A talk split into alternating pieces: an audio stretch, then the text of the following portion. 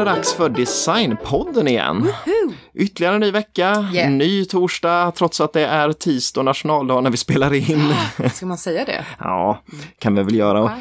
Eh, och den här veckan, ja, vad ska vi prata om? Vi ska inte prata om en formgivare. Nej, och inte en sak. Nej, utan mer då en, ja, en fabrik helt enkelt. En, en producent ja, eh, som är väl, tror jag, Sveriges äldsta nuvarande möbelfabrik. vågar du säga det? Jag tror jag läste det någonstans. Okej. Och dessutom då, ehm, ja, ett, ett här ett historiskt, det blir ju så här designhistoriskt men mer med betoning på historiskt eh, fokus den här gången tycker jag. Mm, jo, men det blir det. Och vad ska vi prata om då? Det får du säga, för att jag vet inte hur man uttalar. Vi ska helt enkelt prata om Jämla möbelfabrikers ehm, Jag AB. vill säga Gemla. Ja, Med jo, G. För att ett G är ju ett G kan man tycka och inte ett J. ja, men, men då, då kommer vi till det här med mm. att, att det inte heter genom eh, ringarna eller eh, Nej, vad ska vi göra? Nej, Utan då.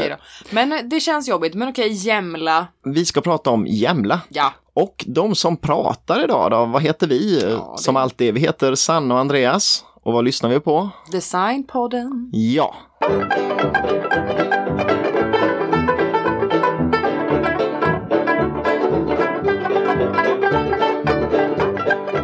Tänkte så här att eh, som en inledning på det här avsnittet Ja, så kan det vara bra att presentera två eh, samhällen Mhm, som är väldigt centrala här. Mm.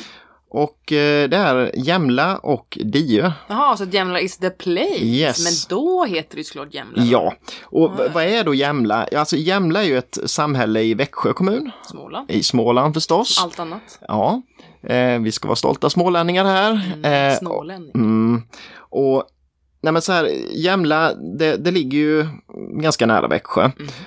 Och eh, genom samhället rinner Helgeå. Helge. Ja, Helgeå. Med E eller Ä? Eh, e.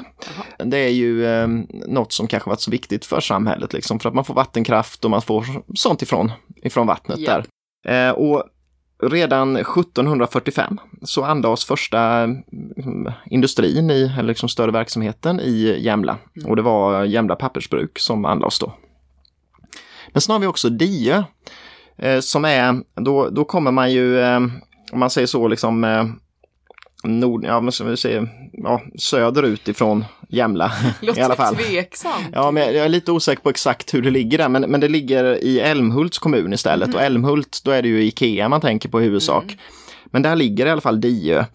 Och det, det är ett sånt gammalt samhälle då, för redan 1552 så omnämns det första gången eh, med något som hette Die kvarn, som blir då det här Diö.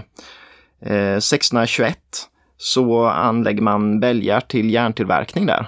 Och eh, 1734 det första stora järnbruket. Så det är ju det är så gammal industribygd egentligen det här va, Mm, mm. får man ju lov att säga. Oh, ja. Och vi rör oss alltså här i ja, de här krokarna här Ja, kring möbelriket helt Mm, enkelt. mm, mm, mm. Upplägget den här gången, det blir lite annorlunda än vad vi brukar för jag kommer inleda här. Oh my god. Old history blir jag. Ja, shoot som man säger. Normalt sett så brukar vi alltid vara någonstans där i början av 1900-talet, 1910, 20-tal någon gång när vi börjar. Men inte den här gången. Nej, Mm, Utan nu är vi betydligt tidigare. Va? Och eh, man kan säga att allting startade väl på något sätt då 1838 redan. När en viss Alexis Westerdahl föddes. Alexis. Ja, det är ju ett, det är inte, det är inte ett namn jag tänker på om man tänker på någon som är född 1838 utan ja, jag vet Det inte. låter lite porno. Ja. Eller, fan det vet jag inte egentligen. Skitsamma, moving on. Ja, eh, men Alexis då, han föddes i Bygdeå i Västerbotten. Mhm. Och, Men det är ju ändå Norrland. Ja, han är Norrland. Så att han är ju inte smålänning. Men han, eh, man säger, han höll på med träskulpturer. Mm. Och satt där som Emil i Lönneberga och eh, Ja. snidade på sina skulpturer under ungdomen. Mysigt. Men eh, Eh, han, han gör värnplikten och sen under sent eh, 1850-tal någon gång så börjar han studera i Stockholm då. Mm. Och det är väl antagligen så att vill man studera något inom arkitektur eller så, då var det Stockholm som Var det gällde. på Konstfack? Nej, det var Kungliga Akademin för de fria konsterna. Det vill säga Konstakademin. Ja, men that's a first Mm, också. och eh, det här med konst, nu är det ju tidigt ändå, det är 1850-tal, men det Mm. fanns ju redan då utbildningar inom eh, arkitektur och formgivning. Mm. Och det här med Konstakademin, den har ju som jättelånga anor tillbaka om man säger då. Va? vi göra ett avsnitt om. Ja, det är ju intressant ändå för att det det är ju eh, man kan säga att allting började med Carl Gustaf Tessin som Mm. eh, känd för att liksom vara överintendent som låg bakom Stockholms slott. Japp.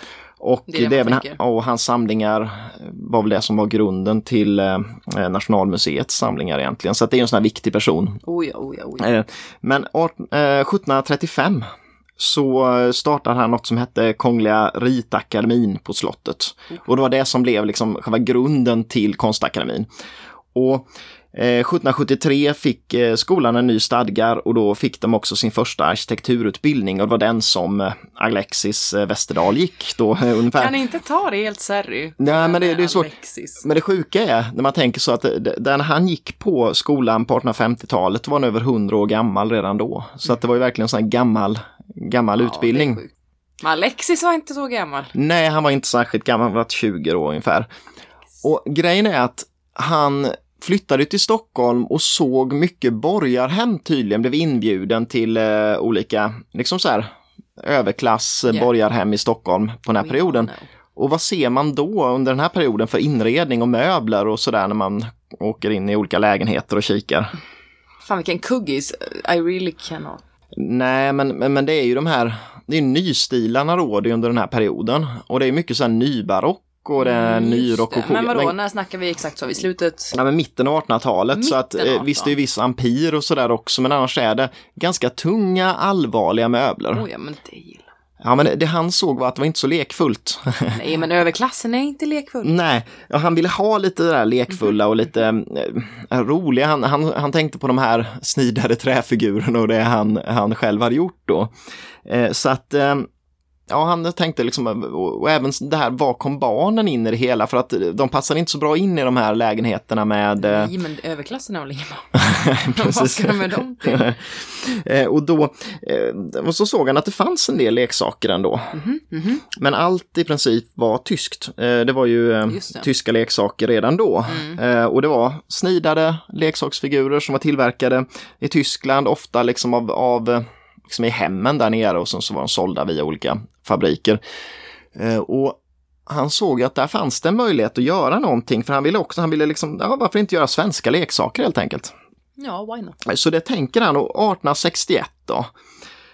Så um, ja, då gör han en utställning eh, med leksaker på Hotel de la Croix på Brunkebergs torg Mm. i Stockholm. Och den blir väldigt uppmärksammad. Och han blir, får mycket uppmärk upp, uppmärksamhet för sina leksaker och det här då så att han eh, Eh, liksom förutom då att, att eh, han i, i tidningar och av kritiker blir väldigt uppmärksammad så även Patriotiska sällskapet. Jaha, why? Och det är ju en sån här, ja, har ju också så här, för också tillbaks till Gustav III och så där ju det. Också. Sällskapet, ja men vi är Ja. tillbaka med slottet och det Ja, där. Men, men, men, men jag tänker, eh, de, de tyckte att det här var en jättebra idé. Mhm, Men leksaker? Ja, men att varför inte göra svenska leksaker? Varför ska vi hålla på med en massa tyska prylar hela tiden? Eh, och de ger honom ett resestipendium. Till Tyskland. Ja, jag tänkte så att han... Vi gör svenska leksaker men vi Ja, gör dem the German vi behöver nog kika på vad tyskarna gör. Ah, ja. Så att han åker ner till Tyskland och, och kikar på deras produktion där nere. Och detta mynnar ju i, ut i att han 1861 då, då startar han eh, ett eget företag som han kallar Svenska leksaksmagasinet. Och det ligger på eh, Drottninggatan 55. Och det här blir ju en leksaksfabrik helt enkelt. Och mycket inspiration sannolikt eh, efter eh, liksom, tyska förlager. Men eh, det är ju de här träleksakerna. Gunghästar tänker jag. Ja, men kanske då i mindre skala från början, men eh, absolut. Och 1861 blir ju därför också då startpunkten på något sätt till Gemla då som man... Nej men nu sa du med G! Nej, Gemla, fan! Oh my Ehm, god! Hur som helst. Nej men liksom, eh, Och då, då är vi ju i Stockholm i alla fall här. Mm. Men det är vi inte länge. Eh, för att redan efter något år så, där, så, så lämnar eh, Alexis företaget. Och det läggs ner ganska, 1865 tror jag det avvecklades. Mm. Men i samband med det så flyttar han till Småland. Då. Mm. Växjö? Ja. Men grejen var ju lite det att eh, han var ute efter liksom, större, större lokaler och det är inte så smart att ha på Drottninggatan. Nej, alltså det är ju svårt. Ja, och dessutom då duktig, billig ar- arbetskraft. Och allt det här såg han neråt Småland. Så att eh, i eh, gamla pappersbruket Holmen som var på avveckling där i Jämla så eh, ja, han köper lokaler där och öppnar eh, sin verksamhet där istället. Och det fanns ju några klara fördelar med Jämla just och det var ju det här med vattenkraften för man hade man hade ju energi där, eller man kunde liksom koppla maskinerna till den. Och man hade råvaror från den småländska skogen och det var mycket träleksaker. Eh, och dessutom fanns järnvägen genom Mm, eh, samhället och det är också bra för distribution av, Mm. av leksakerna sen ut i landet. Men ganska direkt så drabbades man av en motgång då genom att fabriken brann ner 1867. Är det sant? Mm. Och det var väl, alltså under den här perioden var det inte så ovanligt med liksom, industribränder för att eh, arbetsmiljön och säkerheten var ju inte direkt på topp. Nej. Så att den brann ner helt enkelt, men man fick bygga upp igen. 1868 så omsatte man tydligen 150 riksdaler ungefär. Oh. Men redan 1869 omsatte man 700 riksdaler och hade 16 anställda, så det Mm, gick det ju skillnad. snabbt uppåt. Oh, ja. Sen är hela den här historien lite luddig egentligen skulle jag Mm. säga. Och vad ska jag säga, alltså vi, vi har ju läst en bok här som vi baserar mycket av avsnittet på. Oh ja. Vilken är det? Det är Jämlas värld som den heter. mm, och skriven av Margareta, Arteus Tor. just det. Eh, och den kan vi tipsa om man vill veta mer om liksom, olika den modeller var och ju sådär. väldigt informativ. Men just den här tidiga Jämla-historien är ju lite luddig. Och nu är vi framme vid 1869 då, men precis perioden efter här verkar det som att han, Alexis då, har flyttat till Norrköping. Mhm. Ab- abrupt så. Mm, okej. Och vad han gjorde där vet jag inte riktigt. Och en ny ägare som då är Litografiska AB i Norrköping, de har tydligen köpt fabriken och, Mhm, ehm, och gör investeringar. Men är tydligen bara ägare under ett par års tid och sen så är Alexis tillbaks igen vid fabriken. Mm. Eh, så att de gör investeringar på något sätt och sen så Mm ändå återfår han fabriken efteråt och vad som händer där vet jag inte riktigt men det, det är väl viktigt så tillvida att det helt plötsligt är betydligt mer investerat i företaget. Och Alexis är tillbaka och mm, ja, man, man är på, på topp kan man väl säga. Men mitt i det här så väljer han att sälja till eh, grosshandlarfirman eh, Svanström och Company. Eh, Och då 1883 då är man framme vid Svanströms äger, eh, men Alexis är fortfarande kvar som föreståndare. Och man har 55 maskiner, man har 60 arbetare. Ett stort företag helt enkelt. Mm. Och då kan man tänka att eh, det här är ju en dans på rosor va? Is it? Ja, eh, 1884 är ett lite tungt år för företaget. Mhm. Eh, Just eftersom hela fabriken brinner ner. Ja, just det. Vadå? Igen. Vadå igen? ja, men den Brinner brann ju ner? Ja, 67 brann den ner Men och sen gud, 84 brann den ner. Men det brann ju ner. Ja, så att eh, två, God. magasin, två magasin försvinner och boningshusen i samband med företaget Ah, brinner ner också. Eh, och då kan man fundera på vad ska man göra? Man är i Jämla, det här lilla samhället då, va? och på Holmen eh, där ute vid vattnet. Och så tänker man att ja, vi kan bygga upp igen. Men det var tydligen svårt för att det var svårt att få tillstånd att bygga igen på marken. Så att Svanströms, de annonserar i eh, lokalpressen efter helt enkelt en ny plats att anlägga fabriken på. Och därför, de får svar från Diö då att ja men kom hit då istället. Och det gör de. Så att eh, därför redan då blir flytten Jämla till Diö.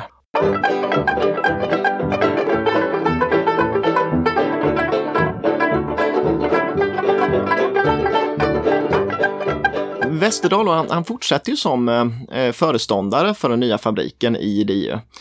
Men det råder tydligen lite stridigheter mellan honom och ägarfamiljen Svanström då som eh, de kommer inte överens. Och det kan man väl tänka lite för att det, är ju då Alexis som har startat den här verksamheten men han har ju inte kontroll över den riktigt längre i och med att det finns en ägarfamilj som hela tiden har sina synpunkter också. Så att de kommer inte överens och 1886 så lämnar han företaget och flyttar tillbaks till Jämla igen och eh, försöker driva en fabrik där. Nej. Jo, men, men eh, då uppstår en strid om eh, det här företagsnamnet, eh, Jämla leksaksfabrik. Eh, och liksom vad är det, liksom vem får egentligen använda det namnet? Mm. Och, och Svanströms är väl liksom, de, de är kapitalstarka och har Mm. mycket i ryggen här och de, i samband med det här också så varumärkesskyddar de gunghästen. Och det blir väl lite så här Ah. Dödsstöten för Ja. Alexis. Så han känner att nej, det här går inte längre. Så att han eh, tar sitt pick och pack och flyttar tillbaks till, till eh, Norrland igen, till, eh, till Nyland där han börjar jobba på en snickerifabrik. No. Och han dör eh, 1909 och har ingenting mer sen med Jämla att göra. En viktig eh, sak som händer i företaget är att 1895 så blir Olof Svanström disponent. Mm. Och det är här man ordentligt börjar med möbelproduktion kan man säga då i, i, i Jämla. Mm. Och I början var det mycket verandamöbler och trädgårdsmöbler. Men man kan väl säga att eh, 1903 så kommer en katalog som heter Leksaker, barnvagnar och vinermöbler. Wienermöbler. Ja, och det, och det syftar på att nu har man börjat med böjträ, Böjträ. ja, böjträ i Jämla. Ehm, och det var ju liksom man såg i Europa vad det var som kom därifrån liksom för typ av möbler. Men det fanns ett problem och det var att möblerna hade ganska låg eh, kvalitet eh, och man hade inte gjort någon bra efterbehandling på träet och det höll inte som det skulle och eh, eh, kunderna var inte nöjda med det. Och då är frågan, vad gör man då? Ja, vad, vad hade man gjort tidigare just när det gäller leksakerna? Det bara att åka ner till Tyskland, kolla hur de gjorde där. Mm. Och ja, man fick göra likadant den här gången. Och om man ser lite till, till eh, böjträmöbler så drar det till, man, man tänker ju turné om man tänker på böjträ. Och böjträtekniken är ju förvisso liksom en sån här, redan i antiken höll man på att böja trä. Men eh, egentligen var det Mikael Torné i Tyskland 1819 så började han att eh, tillverka böjträmöbler.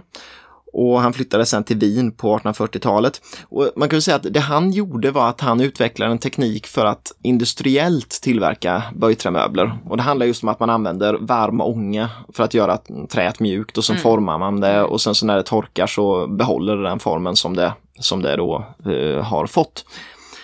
Och hans patent gick ut 1869 på, eh, på just att den, den tekniken att göra Ah, böjträmöbler. Och då blev det stort i Europa på många ställen att göra den typen av möbler. Och väldigt stort blev det just i eh, Österrike-Ungern, i Böhmen. Och Böhmen är dagens ja, Tjeckoslovakien, och- eller okej. Tjeckien. Tjeckoslovakien försvann ju för några år sedan. du är så gammal. Nej då. Nej men eh, Tjeckien ungefär eh, då. Ja. Och där fanns det flera olika företag, bland annat då Fischel och Söner nära Prag som producerade böjträmöbler och dit skickade då Jämla representanter. Och man värvar flera viktiga arbetare därifrån. Och där nämns några och det är Frans Schütz eh, som var träböjare, och hans fru Anna som var sitsflätare. Det var en eh, Fredrik eh, Eichler som var ytbehandlingsspecialist då med den här boningen och de här grejerna då, Mm. vad som man måste göra. Och en Josef eh, Peltz som var svarvare. Och då har man ju ganska, man har täckt in det här ganska Ja, bra. fan. Vad är det man behöver kunna? Och de här tyskarna som man kallar dem, trots att de inte var tyskar utan de var från Österrike-Ungern men var sudettyskar då som, eh, men- men eh, de pratade tyska. Och de i alla fall och deras barn eh, blev ju viktiga i bygden. Och barnen de lärde sig upp i det här också så helt plötsligt hade man en ordentlig skara med duktiga arbetare som, Mm. som kunde det här med böjträmöbler. Och därför börjar man tillverka vinerstolar då som man kallar de här böjträstolarna. Och man tillverkar, man, man gjorde bland annat stolar till Folkets hus i Diö precis på tidigt, eh, tidigt 1900-tal och, och det var inte många firmor i Sverige, men var- de var ju först givetvis med böjträ. Och då måste man göra en instickning här med en viss Karl Bergsten då va? Mm. För Karl Bergsten han föddes ju i Norrköping eh, på 1870-talet och var ju en formgivare i sån brytpunkter mellan nationalromantik och funkis och det syns väl ganska tydligt på hans formspråk. Men grejen var att han, han hade också gått den här Kungliga Akademin för de fria konsterna och fått en guldmedalj vid eh, sin examen då 1904. Och då fick han åka ut i Europa eh, på grund av stipendium han fick. Och då såg han ju mycket vinermöbler och de här böjträmöblerna. Och därför formgav han den typen av möbler. Och i samband med eh, utställningen för konst och, ja vad hette, hette den? Konst och industriutställningen i Norrköping tror jag, 1906. Så då ritade han ju mycket dit till paviljongerna. Och han skulle även då rita restaurang Strömsholmen i Norrköping. Och till den så ritade han stolar. Och det var en form av liksom böjträmöbler som är, ja, de är så grafiska på något sätt. Jo, det är så här en Ryggen ser nästan ut som ett fönster Ja, och det står på ku- kulfötter då. Och för att hitta någon firma i Sverige som eh, kunde tillverka hans stolar, ja då följer valet på, på Jämla eftersom det var de som var bäst helt enkelt på den typen av möbler. Så de tillverkade ungefär 70 stolar till restaurangen i Norrköping eh, i samband med utställningen. Och eh, där, eh, ja, jag läste någonstans 1939 så brann restaurangen eh, delvis ner. Brand i det här avsnittet. Ja, det ser mycket brand återkommer hela tiden, men stolarna fanns, vissa i alla fall räddades ju i samband med, med det där. Men om vi återgår till Jämla i alla fall, eh, så är det ju så att 10-talet börjar väldigt bra. När sen utbryter andra världskriget. Mm. Eller nej. Nej, först- första. Då utbryter första världskriget. Världskrigen återkommer i alla fall hela tiden. Ja, för det är lite, lite bad luck för att eh, exporten hade börjat bli bra. Man börjar exportera massa möbler och det är ju klockrent. Men sen är det ju krig och då går det ju inte att exportera. Nej. Så att eh, då avtar helt enkelt eh, helt exporten och man får inrik inrikta sig på den svenska marknaden och det blir lite hårda tider.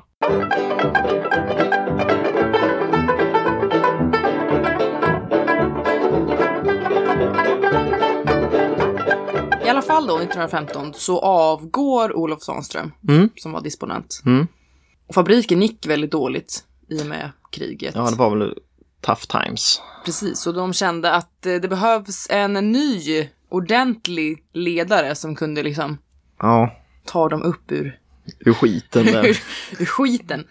Och denne blev en Andreas Holden. Eller han Aha. var norsk egentligen, men jag Aha. orkar inte uttala det Vad är det nog? norskt. Holden? Oj. ja, ja, Holden kommer jag kalla honom. Mm. Och han eh, blev eh, chef 1916. Mm. Han hade en eh, civilingenjörsexamen från Chalmers. Han var 35 år. Och hans, fami- hans familj bestod av hans hustru Linnea och fyra söner. Mm. Finn, Toralf, Fred och Leif. Det är bra namn. Ja, de känns norska där. Ah, det är så bra namn tycker jag. Företaget var konkursnära när eh, Holden kom in i bilden. Ja. Men eh, han lyckades och det blir en väldigt bra epok, hans. Trots att man börjar just under de här krigsåren där när det är riktigt tufft. eh. Precis. Hans ledarskap kännetecknades av eh, en, ett framtidstänk och en ekonomisk klarsynthet tydligen. Mm. Det var ju uppenbarligen bra egenskaper. Jo, och nödvändigt kanske då när... Han lyckades i alla fall Mm. att, med att göra Jämla till en av Sveriges ledande möbelfabriker. Han åkte i början på 20-talet, under depressionen där, Mm. eh, till eh, USA ja. För att knyta lite kontakter och eh, fixa lite nya maskiner. Mm, För de kan hade blivit behövas. lite ålderdomliga, tyckte han. Och då hade redan hans son Toralf varit i USA på en lärlingsresa, för att alla jobbade ju i, i företaget. Något så här familjeföretag i princip där. Precis, så han typ skickade ut Toralf först på ställen och så fick han skriva rapporter hem till honom i brev och så vidare. Så Toralf kom ju fram till lite saker och ting här. Han listar i ett brev hem Mm. viktiga punkter för vad en möbelfabrik bör ha för Ja. att bli framgångsrik. Och det var då bland annat, Mm. det här, den första tycker jag är ganska kul, för att tydligen så ska fabriksbyggnaden vara i betong i fyra våningar, för det var Det typ var jävligt alla. viktigt så. Det ska vara fyra våningar, det ska vara betong. För så, så var det helt enkelt. Ja. Och järnvägsspår skulle finnas. Ja, men... Make sense. Mm. Man skulle ha motordrivna maskiner, Ja. också make sense. Och tydligen var det viktigt också att eh, såväl lack som fernissa och oljefärg skulle sättas på möblerna med sprutning. Mm, det är klart, det blir inte den här ojämna ytan utan det blir Precis, vackert sen hade och han jämnt. jättemånga punkter, men Mm. jag bara valde ut några stycken. Den första är ju den bästa, obviously. Mm, det är ju flexibelt. Mm. 36 så får Toralf åka runt i Småland också, för det var ju ändå möbelmäckat. Jo, men precis. Oh, det var fint sagt ja, vackert. Blir du glad va? Ja, blir jag stolt. Han rapporter igen till sin lilla pappa då. Han åkte exempelvis runt i Nässjö, det blir du ju glad av. Ja, gud ja, Nässjö är ju Ja. vackert. Ja, det, det tycker du ju inte. Men skitsamma. Pinnen, Mm. vad var det? Det är ju Nässjö pinnstålsfabrik som, Precis. eh, ja. Där var han i alla fall. Mm. Så var han även i Bodafors och Malmbäck. Mm, Malmbäck är ju inte en jättestor samhälle Nej. riktigt, men Men tydligen så händer det grejer där möbelmässigt. absolut. Möbelfabrikerna i Bodafors Mm. var ju, har vi nämnt någon gång, men det var ju uppenbarligen ganska ledande.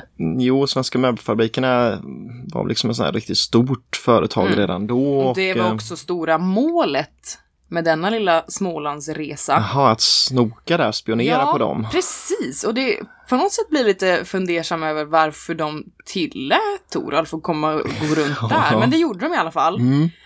För det var ju största, de var ju konkurrenter uppenbarligen. Ja, gud. Men han fick i alla fall komma dit och kolla. Hur de gjorde då. Ja, här. och där kom han i kontakt med då att de hade en limpress och eh, faner. Mm. För tydligen så var faner ingenting som... Man jobbade med på det sättet då. Precis. På, ja. Så det, det tyckte han var... Fan, det, här, det här är bra grejer. Men gud vad konstigt det är att tänka. Det är ju som att man idag så här, man, man knackar på hos Volvo så här, hej vi, vi kommer ifrån Fiat Ja, här, vi, vi skulle bara så här, kika lite hur ni gör med era motorer Mm, här för att det blir inget, det, vi får inte ordning på det här riktigt. Ja, jag vet inte. Men i alla fall, efter besöket så skaffade ju Gemle en likadan fanerpress som de hade där i. Bodafors. Så Ja, Ja, ja, det var väl kul för dem. här var gratulera. Gemla var storleverantörer av biomöbler, Mhm. lite random. Och tydligen... Det är sån här biografinredning då. Och jag har inte... Alltså det är en bra bok, men jag har liksom inte hela storyn Nej, om saker och ting. Men tydligen har de också ett patent på biostolsitsar. säkerligen det här alltså att de vippar upp igen då. Antagligen ja. Man återkommer ju också alltid till Stockholmsutställningen Jo, 1930. ja, den har ju varit så liksom extremt viktig för uh, formgivningen i Sverige. Ja, och det var ju även ett viktigt år för Jämla. Mm, det är klart. 50 nya produkter skulle de visa upp På och tillverka. Mm, mm. Som då skulle både, ja de skulle tillverkas, fraktas och eh, ställas upp där på utställningen. Så det är Mm. ju en jävla process. Ja, och inte så lätt på den tiden heller. Precis, och vad händer? Ja, det Det gick brinner ner! igen. Ja, Fucking tredje gången! Det brinner ner igen. 1928 dock, så det var ju lite innan. men ändå, det är ju precis innan. Det är ju att verkligen när man verkligen borde börja nu förbereda, ja, då, då händer det. plötsligt händer det. Mm. Så den nya fabriken, för de bygger upp igen, Ja. den skulle då vara brandfri. jo, det ju kan vara dags. Ja, jag kände precis samma sak. Vad är det som händer varje gång? Ja, men jag vet inte. Jag vet inte. Glöm inte julljus. Det är ju någon pyroman som jobbar där. Ja, jo. Det måste det vara. Ja, precis. Det. Det är enda, enda svaret. I alla fall, den skulle ju då vara gjord av betong och järn. Och betong, det skulle den ju vara, för det Ja. hade ju Toralf sett i USA där. Ja, så såg det ut. Precis, och en riktig funkisbyggnad. Mm. Den byggdes ju också då på rekordtid Mm. av en byggmästare Herman Persson från Älmhult. Ja, klart, det var dags nu. Nu var det jävla dags att lägga på ett kol. Verkligen. Och de börjar alltså byggstart i september 1929. Mm. Och runt nyår 1930 så börjar de flytta in igen. Ja, så det gick ju riktigt snabbt. Jävligt snabbt alltså. Men det måste ändå vara tufft till Stockholmsutställningen där och få Mhm. klart någonting. Men de lyckas ju faktiskt. Mm. Jag vet inte fan hur. Nej, det...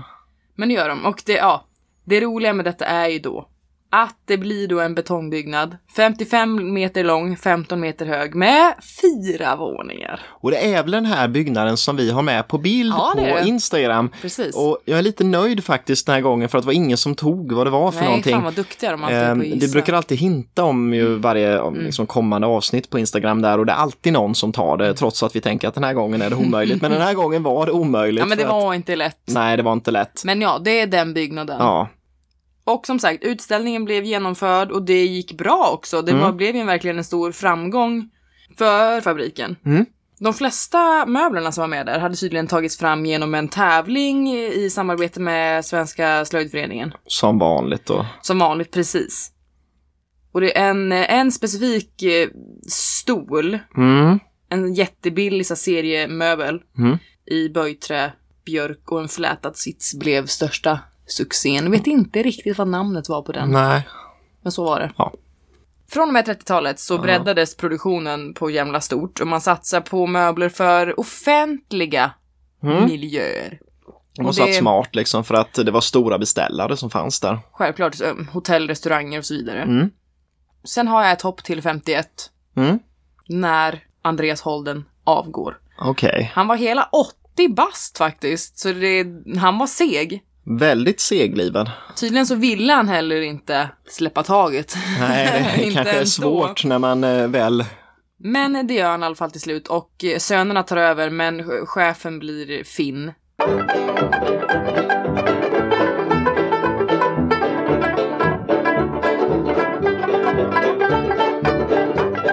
När det gäller liksom så här senare historia på Jämla, vi har ju tyckt på något sätt att det är roligt att fokusera på den här äldre perioden.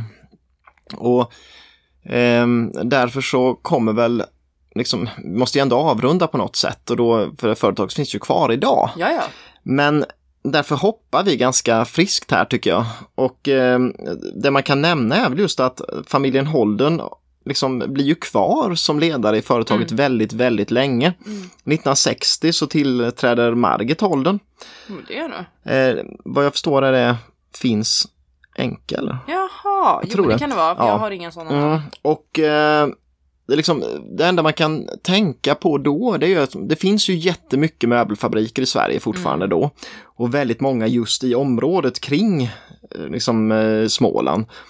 Och Ikea är ju en våldsam konkurrent. Ja. Och Ikea är extremt framgångsrika. Och det är just det där att Ikea, man försöker på alla sätt och eh, frysa ut eh, Kamprad. Han ska inte få komma in på mässorna, han ska inte få vara med här, utan vi Nej, måste liksom stävja det här. Ehm, Och det man gör från Jämlas sida, det är att liksom, man ser, man har sina modeller, de här eh, populära 50-talsmodellerna som eh, man fortfarande kan leva på i början av 60-talet. Bland annat en gungstol av eh, Carl-Axel Pe- Adolfsson heter han väl, som eh, en sån klassisk gungstol som tillverkades i över 10 000 exemplar och det är ju en storsäljare. Men det är ju ingenting mot Ikeas massproduktion. Va? Nej. Så att man, man tänker att eh, vi ska expandera för det är det enda vi kan göra. Vi måste försöka satsa oss ur det här.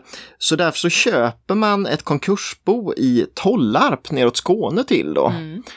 Ett problem var man såg i DIU att det var svårt att få ännu mer arbetskraft där, för det är inte så många som bor i DIU. Nej, jag antar inte. Nej. Nej.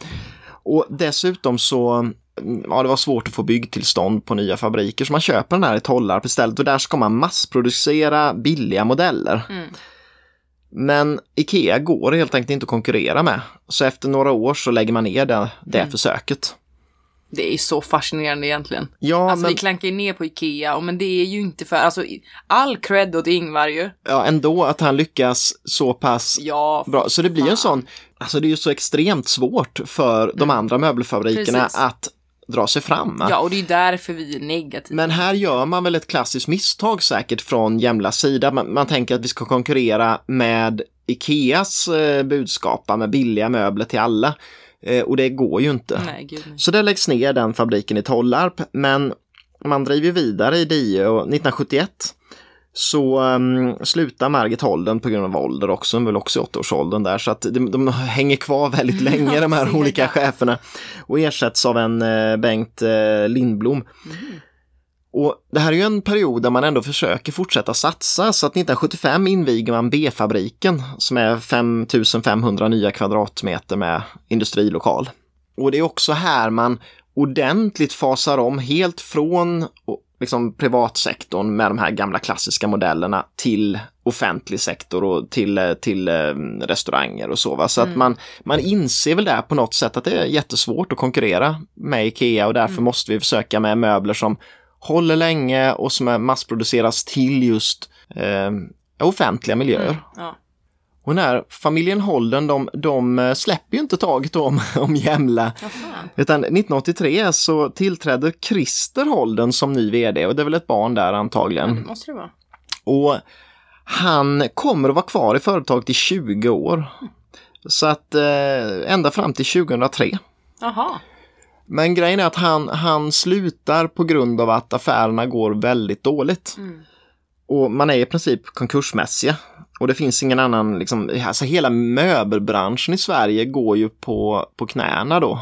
Ikea. Ja, återigen i princip. Ikeas fel! Ikea, nej, jag ska inte vara sån. Nej, men Ikea och konkurrens från liksom de här firmorna som låter producera sina möbler i, i Kina och, mm. och så. Va?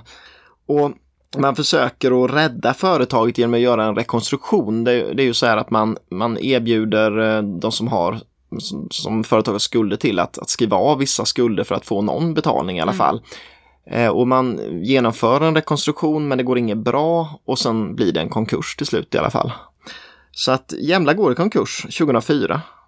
Eh, men istället för att helt lägga ner företaget så säljs konkursboet 2005. Eh, och där är det ett par lokala entreprenörer som, som köper det. Mm, och eh, får igång verksamheten igen. Det är Thomas Lundahl och Göran Widing som köper det och de har tydligen Lundahl har slutat i företaget men, men Widing tror jag är kvar mm. än idag. Mm. Så att de är ju liksom still going strong utan att lägga någon fokus på det just nu. Men det är kul att ett företag som bildades 1861 fortfarande ja, producerar möbler.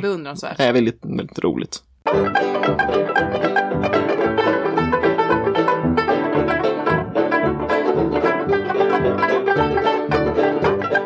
Jag tänkte ta upp lite kända formgivare som har gjort saker och ting för Jämla. Jo, men det är kul för att eh, det, de är många. De är ju väldigt, väldigt många och jag gjorde bara ett litet urval här ja. och tänkte återkoppla till vissa vi har snackat om tidigare, förstår du? Ja, det kan nog vara va? Exempelvis Yngve. Yngve Lilla Ekström. Yngve Ekström. Han ritade eh, på 50-talet några stolar. Mm. Han ville tydligen ta tillvara på vinerstolens lätthet, hållbarhet och elegans. Ja, just det. Stolarna han ritade kallades för Gracell mm. och den vägde bara tre kilo. Just det. Och den här stolen, det är just en sån här, den påminner jättemycket om Geopontis eh, klassiska mm. stol. Som är också just, eh, det är nästan en, man får ju lov att säga att det är en svensk kopia av, av Pontis stol. Aha. Okej. Okay. Ja. Två till ritar. En som heter Gracia, skitsamma hur de uttalar, och Grasett. Han gjorde också en väldigt känd karmstol som heter Puck. Just det. Som nog många har sett. Ja, den dyker ju upp eh, ibland ja, på auktioner idag. Ganska snygg. Ja, tycker jag. tycker jag. Så har vi också Karl Malmsten. Han har gjort åt äh, Jämla också. Ja, kyrkostolar mm -hmm. tydligen. Som heter Ave, Ave Maria eller jag vet inte ja, fan. Säkert. Och en som heter Avenyn. Mm eller Aveny, skitsamma. Kyrkostolar, jag vet inte vad som... Men det är väl också en, ett sätt att satsa på offentlig miljö då, men att det är... ja, tydligen. Sonna Rosén också. Mm, Sonna ja. Det... Precis, inte Sanna utan Sonna. ja. 48 ritade hon Solfjädern som är en väldigt populär stol. Mm. Och den ritade hon eh, till en sjukstuga i Vimmerby, då för Nässjö storfabrik. Just det. Men 93 fick Jämla rättigheterna till den. Ja, så vi nämner den i sammanhanget Jag ändå. tyckte ändå det, för det är ju en väldigt fin stol tycker jag. Ja, den är jättefin och i och med att Nässjö stolfabrik inte är kvar, var kul att de kunde fortsätta att producera den. Ja, men eller hur, det var lite det jag tyckte. Nisses Trinning också du. Även han har ja. gjort åt Jämla. Det var på 80-talet Aha. som han ritade stolen Mikael. Mm -hmm. Och egentligen, det här tyckte jag var lite kul, men han ritade den till Tonés fabrik i eh, Tyskland. Jaha. Men, Men de ville inte producera den. Okej. Så då så gick han till Jämla istället. ja just det, för det var då han bodde i Schweiz ja, och eh, då blev det naturligt Precis, att göra men, dem i... eh, ja, nej. Tony ville inte ha den. Men Jämla ville gärna ha den. Jämla ville ha den. Good for Nisse. Ja, men absolut. Den sista är, som jag tar upp, det finns ju hur många som helst som sagt. Mm, men jo. Paul M. Volter. Ja, nu kommer danskarna här. Nu kommer en liten dansk. Vi pratar ju om alldeles för få danskar egentligen. Vi Ja, får absolut. skärpa oss. För that's the good stuff. Mm. Skitsamma. Han ritade för Jämla en serveringsvagn exempelvis. Ja, Som heter Jean. ja, men den dyker upp ibland på Ja, auktioner också. Den det ju. den ju. Och är populär. Stolen Fredrik. Mm, vilken är det? Ja, nej alltså jag kan inte beskriva den. Du får googla som alla andra känner jag. Ja, Och även lättplastfåtöljerna Bellamy och eh, aha. Också lite olika. Men Kan de är ju, de är ju sjukt snygga. Men, men de, de är väl väldigt ovanliga va? För jag kan inte tänka mig att de är alls lika stor produktion på som de här andra klassiska Jämla-möblerna. Knappast. Han gjorde också en eh, bäddsoffa, eller en dagbädd som man säger om det ska låta lite fancy. Ja, men den vet jag vilken den är. Diva. Mm, Just det, och den är ställbar va? så att det sitter en, en regel på sidan som gör att man kan fälla den helt till en säng och sen så fälla upp. Precisely. Känns väldigt dansk. Ja, verkligen, verkligen. Och Påminner mycket om så här, så här Wittmöllgard eh, dagbäddarna. Mm, mm. Ja. Ja, väldigt eh, Och. Mogensen har gjort någon liknande också så att eh, det var väl en sån period när alla gjorde den typen av möbler. Men, Precis, ja. Och den blev ju en succé också. ja. Och till sist, vad ska vi gå in på då? ja, till sist behöver vi prata om klubbslag och det, det, det brukar vi alltid göra och det är ju Ja, kul. det måste man alltid. Även att eh, Jämla kanske inte känns som så här jättedyra grejer eller? Nej men precis, för det är ju inte det. Det är ju väldigt vanligt på auktionen då med vissa modeller. Mm. De här böjträstolarna dyker väl upp ofta liksom och Ja, sådär. och gunghästar har jag ju sett ett antal också. Mm. Men ja, det är inte jättehöga priser på Nej, dessa. Men du har lite Ja. nedslag där. Tänk, nu tänker jag dock börja med det högsta ever. Mm, förstås, och jag vet nog vad det är tror jag. Jo, men det är lite antiklimax att börja med det. Men jag, I'm too excited. Ja. Jag måste göra det. Det är då bergsten som du snackade om. ja, de stolarna som tillverkade till den här restaurangen i Norrköping vid som har den utställningen. här fönsterliknande ryggen. Ja, ska vi beskriva, alltså det är svårt att beskriva dem för att det är ju lite som en wienerstol. Men sen Mm. på, påminner det om Macintosh, de här möblerna som är också från samma period. Det är ju så här geometriska former. Mm. Eh, och sen kulfötter och ja, väldigt kon... Alltså, Den ser ju lite skum ut va? ja, det känns inte som... De skulle också kunna vara formgivna 1982. Mm. Jo, det skulle Eh, de. Det skulle eh. de. Men det är ju fan snarlikt. ja, det är Jag gillar dem inte om man ska vara sån. Men man väldigt speciella. Ja. Åtta stycken i alla fall Mm. klubbades eh, för 740 000. Plus är- provisioner. Ja, plus provisioner alltid. ja. Och det är det högsta då ever, för det är ju... Det blir ju med provisioner fan med 100 000 styck nästan. Ja, och det, är ju, eh, och det är ju förstås det högsta som finns när det gäller Jämla, men, men Mm. de, och det är ju de här stolarna som när restaurangen brann 1939 så jag kan skjuta in för det är ju lite komiskt sådär, det var ju att den brann 1939 men då hade kriget precis börjat så då lät man bara skiten stå. Vadå? Alltså den halv, Jaha, halvbrunna men- fa, eh, restaurangen den fick bara vara. Ja, okej. Och frågan är vem, vem tog stolarna? Det funderar man ju på. Eller hur? Eh, För det var nog bara att gå rakt in och plocka dem, men ingen ville väl ha dem 39. Men, men eh, någon hämtade ju Ja. stolar, uppenbarligen. Det, det är kaxigt. Ja, det är kaxigt. Likadana stolar, Mm, två stycken, har också sålts väldigt dyrt. mm, För 183 000. mm. Det par Lite då. mindre styck, men Ja. ändå mycket pengar. Väldigt mycket pengar. Som sagt, oftast är det ju inte så dyrt med jämla Nej. möbler. Exempelvis Gracell då av Yngve. Mm. Fyra stycken har klubbats för 1150. Ja, Och det är ju ju små små pengar ändå. pengar. Men Wolters dagbädd brukar ju gå bra också. Ja, det är ju där. populärt med dagbäddar. 12 000 hittar jag exempelvis ett klubbslag på Mm. där. Och det beror väl lite på ja, skicket på klädseln och sådär. För det är ju stort mervärde att den är det är i ju gott så skick. mycket beror på hela tiden så Ja. jag tänker inte ens gå in på det. Också hans fåtölj Korall där, den har ju väldigt Mm. snygga ben har jag för mig. Ja, alltså nu kommer jag inte på vilken det är Nej, bara du för får det. också googla som Ja. sagt. Men och har klubbats för 4 och 3 så det är ja, Nej, små men, pengar i, i våra ögon men man är ju lite förstörd också Jo, av jobbet. För jo, det är ju precis. inte små pengar egentligen men ja. mm, nej men absolut. Finns ju också nypriser då eftersom att det finns fortfarande idag. Jo, men företag finns ju kvar. Ja. Men vad tillverkar de? Ja, exempelvis då solfjädern för den är ju riktigt poppis ändå. Och väldigt snygg. Och den är ju bland de, dyraste grejerna också de Ja, vad kostar den då? Kostar 9 och 4. 9400 för Mm. en stol. Ja, men det är ju inte lite pengar ändå. Nej. Operastolen är ju också en som man ser. Ja, ibland. Ja, absolut. Lite svår att beskriva. Ja. Men eh, kostar ändå 7,5 ny. Mm. Vilket ju är mycket för den tycker jag. ja absolut. De har lite som de har döpt till vin och viner och sånt där. Vinerstolen, viner. Ja, och det, det är ju som det låter. Det är ju såna öglor. Mm. 6700 ungefär. Beroende på Styck på karm dem. ja. eller inte och så vidare. Ja, och det känns ju väldigt mycket så att om man tar 6700 kronor för en eh, matstol Mm. så är den ju inte tänkt till privatmarknaden. Nej.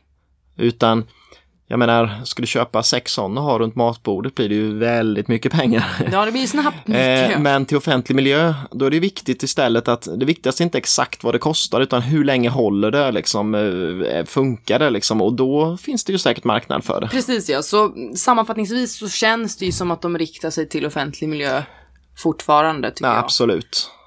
Förutom inte- kanske då att någon mycket väl kan köpa en solfjäder och ha som en ensam stol liksom, i en ja, hall det eller skulle man kunna tänka sig. Precis, men det är det är inte tanken på något sätt att man ska ha fyra, sex stycken av den. Nej, Det är Precis. mer en eller två och då blir det genast inte lika. men det är lite konstigt för att Torné, alltså Ton till exempel i, eh, som, som tillverkar Tornéstolar idag, eh, de kostar ju 2000 ungefär, en sån.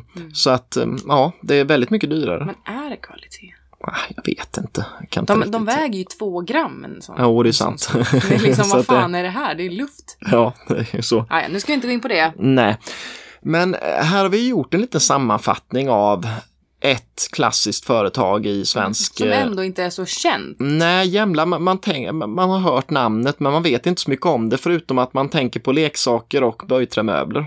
Gunghästen har många tänkt Ja, på den liksom. tänker jag på. Men jag har väl lite mer bakgrund kring det. Ja, men det kändes lite skönt också att göra någonting som inte är lika Jo, men, Känt. nej, men inte lika mycket liksom så här samma, samma om som vi alltid har gjort. det blir men fan samma mycket. Alltså när vi snackar om dessa män, och det blir fan, de det blir mycket, samma. ja men precis. Eh, och vad ska man säga, eh, vi kommer väl göra mer neddykningar säkert i olika möbelföretag också. Men, men precis som idag så kommer vi att fokusera på en äldre historia för det är det vi på något sätt tycker är det mest intressanta ändå va? Ja, men jag bryr mig inte om nutid. Nej. Nutid är nu, bullshit. nu tänker vi på den äldre historien. Eller- Och det var kul också att göra en liten nedslag i tidig svensk möbel, Mm, möbeltillverkning. precis. I agree with that. Yes. Och det var väl egentligen vad vi hade idag tycker jag. Det var det vi hade idag. Um, vi uh, ångar vidare med ett nytt avsnitt nästa vecka. Mm, men det är bara ett kvar. Det är ett avsnitt kvar av den här säsongen. Ja, ja, säsongen. Ehm. For life. nej, nej, och eh, då kommer vi att eh, behandla en väldigt känd figur och mer Ja. säger vi inte tycker jag.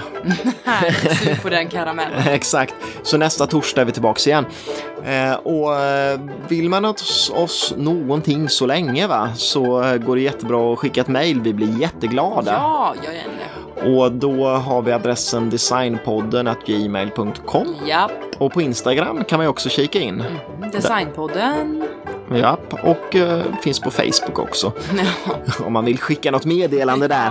Ja. Eh, och så länge så, eh, ja, så får ni ha det så bra så, så hörs vi igen nästa vecka på torsdag. Hoppas vi. Ja, hoppas vi. Tack och hej. Tack, hej!